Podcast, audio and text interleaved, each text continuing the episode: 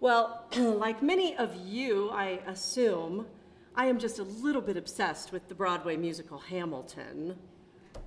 I've only gotten to see it once live, which is frankly never enough. But thank goodness for Disney Plus, who during COVID gave us all the gift of this live uh, recorded performance from Broadway. And um, I've watched it at least four times, and the chances are good if you ever want to hang out and you've never seen it, that I will drag you to the basement and make you watch it with me again. And then we'll just, for fun, sing the lyrics to every single song because, you know, that's what friends do. It's really, it's really remarkable. I cannot get enough of it. There's just something about it. It has something for everyone. It has history and murder and intrigue, and it has a love story and rap music, and there's gender and racial equality in it, and there's gorgeous choreography and dancing and brilliant, brilliant writing. I could go on and on. You just cannot help but at the end leap to your feet with this show. I think one of the reasons, by the way, that it's so popular is that it shows this really uniquely human side of our founding fathers. This is not like a glammed up, cleaned up sort of history book. This is really uh, works so well because it shows us how ordinary people, I think smart, maybe even brilliant, but ordinary people did a most extraordinary thing.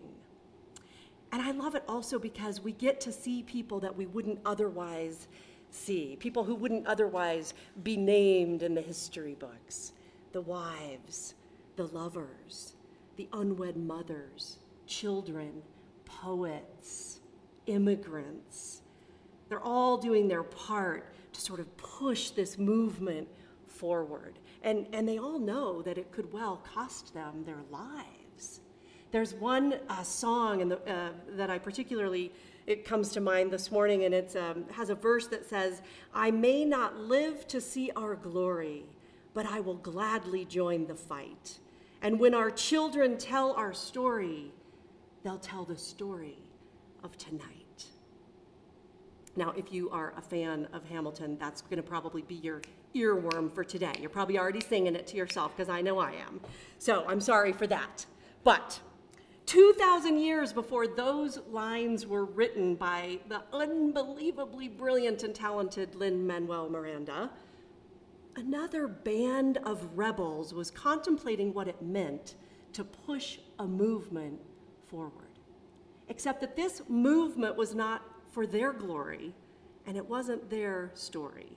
This was the Jesus movement. And sometimes we forget just how ordinary the disciples were. How Jesus called together people just like you and me and sent them on a mission to transform the world and the trajectory of history forever. Now, I don't know about you, but I kind of wonder if like calling together super ordinary people was really a good idea. I mean, doesn't it seem a little bit cavalier? Is it even smart to call people like you and me? I don't know if I was in charge. I think that I might have, uh, those, the disciples might not have been the people I would have picked necessarily, right? And this is a group of, of disciples who didn't exactly have their act together all the time. They show us time and time again in Scripture how they don't always understand what in the world Jesus is even talking about. They fall asleep on the job. They shoo people away from Jesus that they think don't belong there. They argue about who's Jesus' favorite, who's going to get to heaven and who's not. But Jesus saw them a little bit different. Jesus intentionally drew together a band of wonderfully misfit humans to do the work. And we find ourselves this morning with this scripture reading with those very humans locked in fear. Unable to see a way forward, staring at each other within the four walls of the room that they're sequestered in, and staring down a very uncertain future. Gee, does that sound familiar? I don't know a human on the planet who hasn't been there before. The disciples have just learned that the tomb is empty. And to say that they're confused would be a gross understatement. The natural thing that we do when we are feeling anxious, confused, terrified, threatened, is to hunker down and lock the doors, to become focused on our own security rather than on the risky places where we might be being called. But here's the truth Jesus can't be stopped by our locked doors, He walks right in. And when Jesus enters into the locked room where the disciples are, he does two things. He offers them peace, and he immediately sends them out into the world. That's the way Jesus comes to us, right in the midst of our fear, anxieties, pain, doubts, confusion. He comes speaking peace, breathing peace into our anxious lives, breathing on us with the Holy Spirit. Jesus keeps sending us out of our safe, locked rooms into a world that, like us, desperately needs a little peace. And I want you to note something here that's really important. Jesus' sending out of the disciples is not conditional. He doesn't say to them, okay, before you go, though, you need to say this certain prayer. He doesn't say to them, um, you know, I, I'm going to need an apology for those three times you denied me, Peter. He doesn't say, you need to be experts in what is written in Scripture. He doesn't do any of that. Jesus simply says, Peace be with you. Now the work begins. It's as though Jesus is saying to them and to us, You have doubts? You have some confusion, some fears? You have a little self loathing? You're worried about being unworthy? Are you too focused on yourself sometimes? You got a need for certitude? None of that matters. Jesus gives the disciples and us all the same commission go and make disciples. And boy, do they. It is not an exaggeration to say that Christianity spread like wildfire after that. Historians tell us that the OG 12, the original apostles, traveled to Ethiopia, Armenia, Turkey, Egypt, Greece, and all over the Roman Empire. And we don't hear about that just in Scripture, by the way. This is in history books. Recorded historical documents from the ancient world tell us about stories of the disciples spreading the gospel all over Africa, India, England, all within just a few decades of the resurrection. By the year 60 of the Common Era, Christianity was found all over Eastern Mediterranean and as far west as Rome. And by the middle of the next century, the very next century, it was found in most major cities in the Roman Empire. And by the early 300s, it was the official religion of the Roman Empire.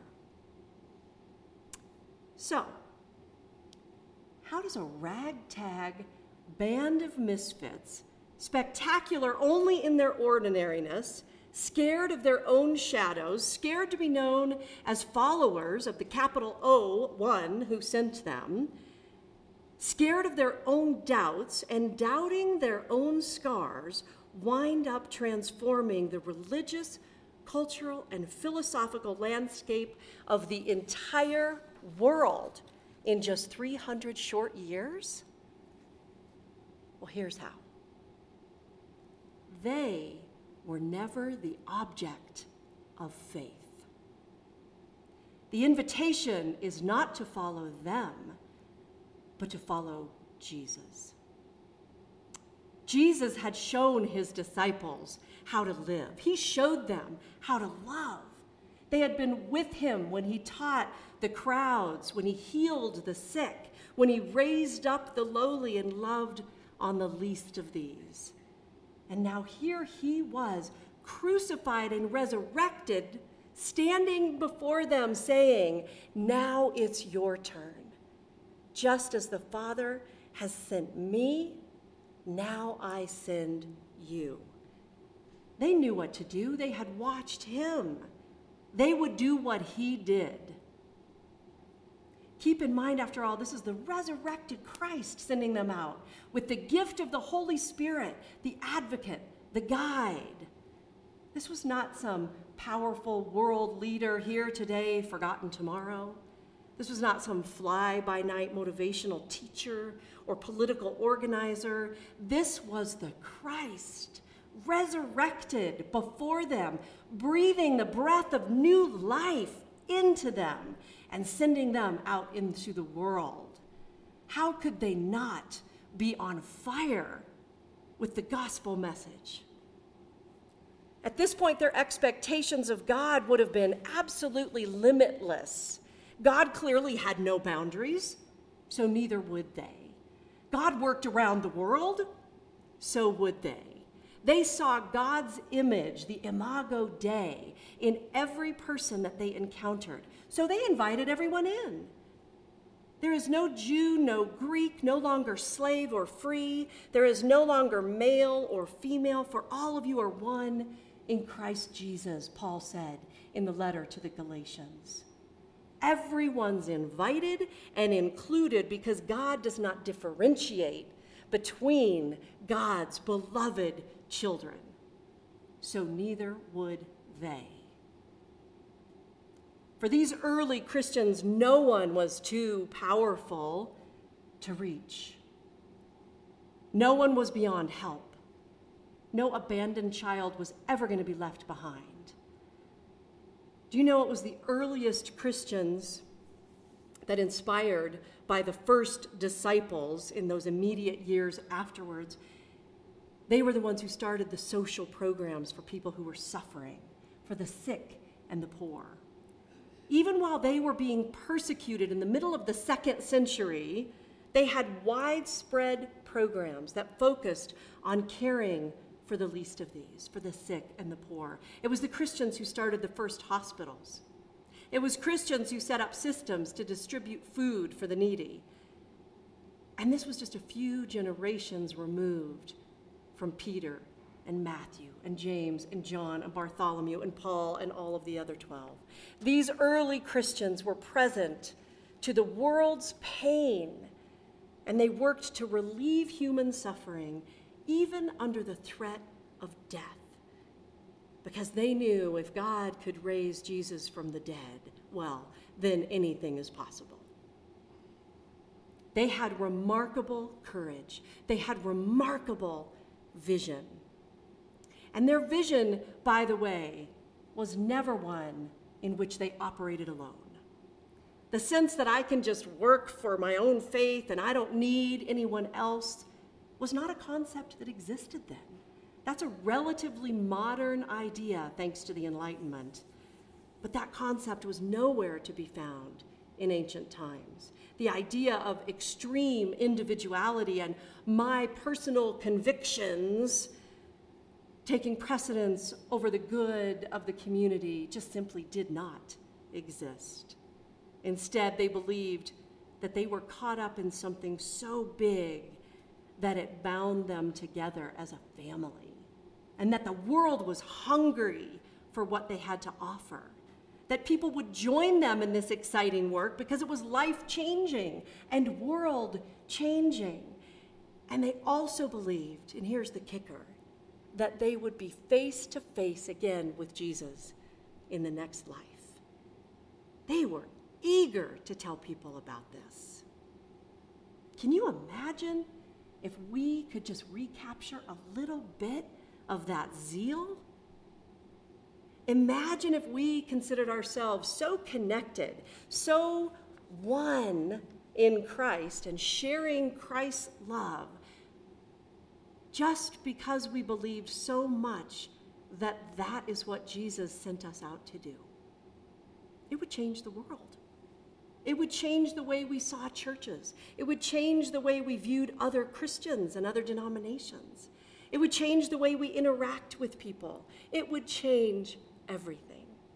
It did change everything. Jesus didn't send the disciples out to create church budgets or pick out carpet for the new sanctuary or organize potlucks or put the fun in fundraising. Those are all super important parts of being church. But the mission of the church is to be for the world what Jesus was, to do for the world what Jesus did. The mission of the church is to accept radically, to care extravagantly, and to love wildly. To take what we do in here and fill the streets out there. That's the mission. And don't be fooled by the word love. Don't be lulled into thinking that love is just a placebo or a feel good way of being or that it's easy. Don't think that love is reserved for people or causes that you're especially fond of. Love, the kind of love that is required of us, is a rigorous calling. Refusal to love separates us from God. It just does. When I see Christians behaving in ways that are racist or condemning or hateful or ugly, narrow minded, I just wonder if they've forgotten what Jesus really said, what he meant when he sent us out into the world. Because the kind of love that we're talking about is why Jesus calls his disciples the light of the world. He said, Let your light shine before everyone. So, is that what our actions are doing when we show up in the world, sent, called to fill the streets with love?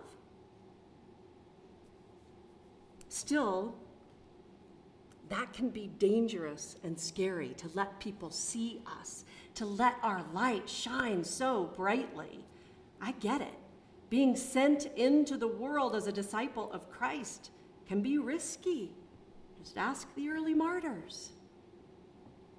But, as Brene Brown, the wonderful writer and researcher, says, taking that kind of risk is not nearly as hard as getting to the end of our lives and asking ourselves, what if I had shown up?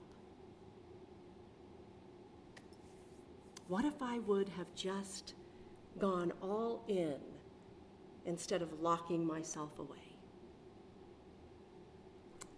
So, the question for us today is how do I show up where God is calling me? Where do I need to live this gospel message of love and forgiveness and mercy and grace and kindness and patience?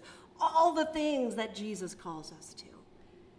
Remember, the gospel means good news. If it's not good news for everybody, it's not the gospel.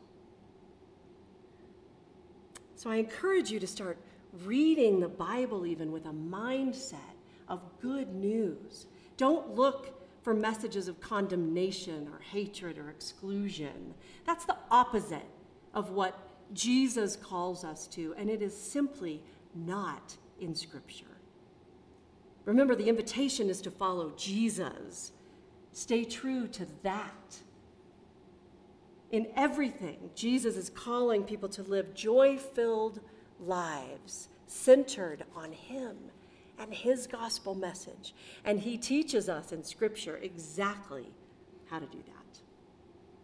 Here's a hint it's all about relationships. It's all about relationships that are filled with grace and love. So when we do what Christians from the very beginning have always done, then the, suddenly the resurrection makes a lot of sense.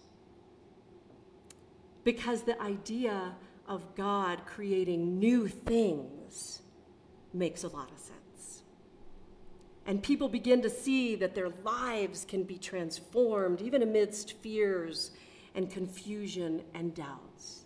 And then, like Thomas, we can proclaim, My Lord and my God, because we see the transformation of newness before us.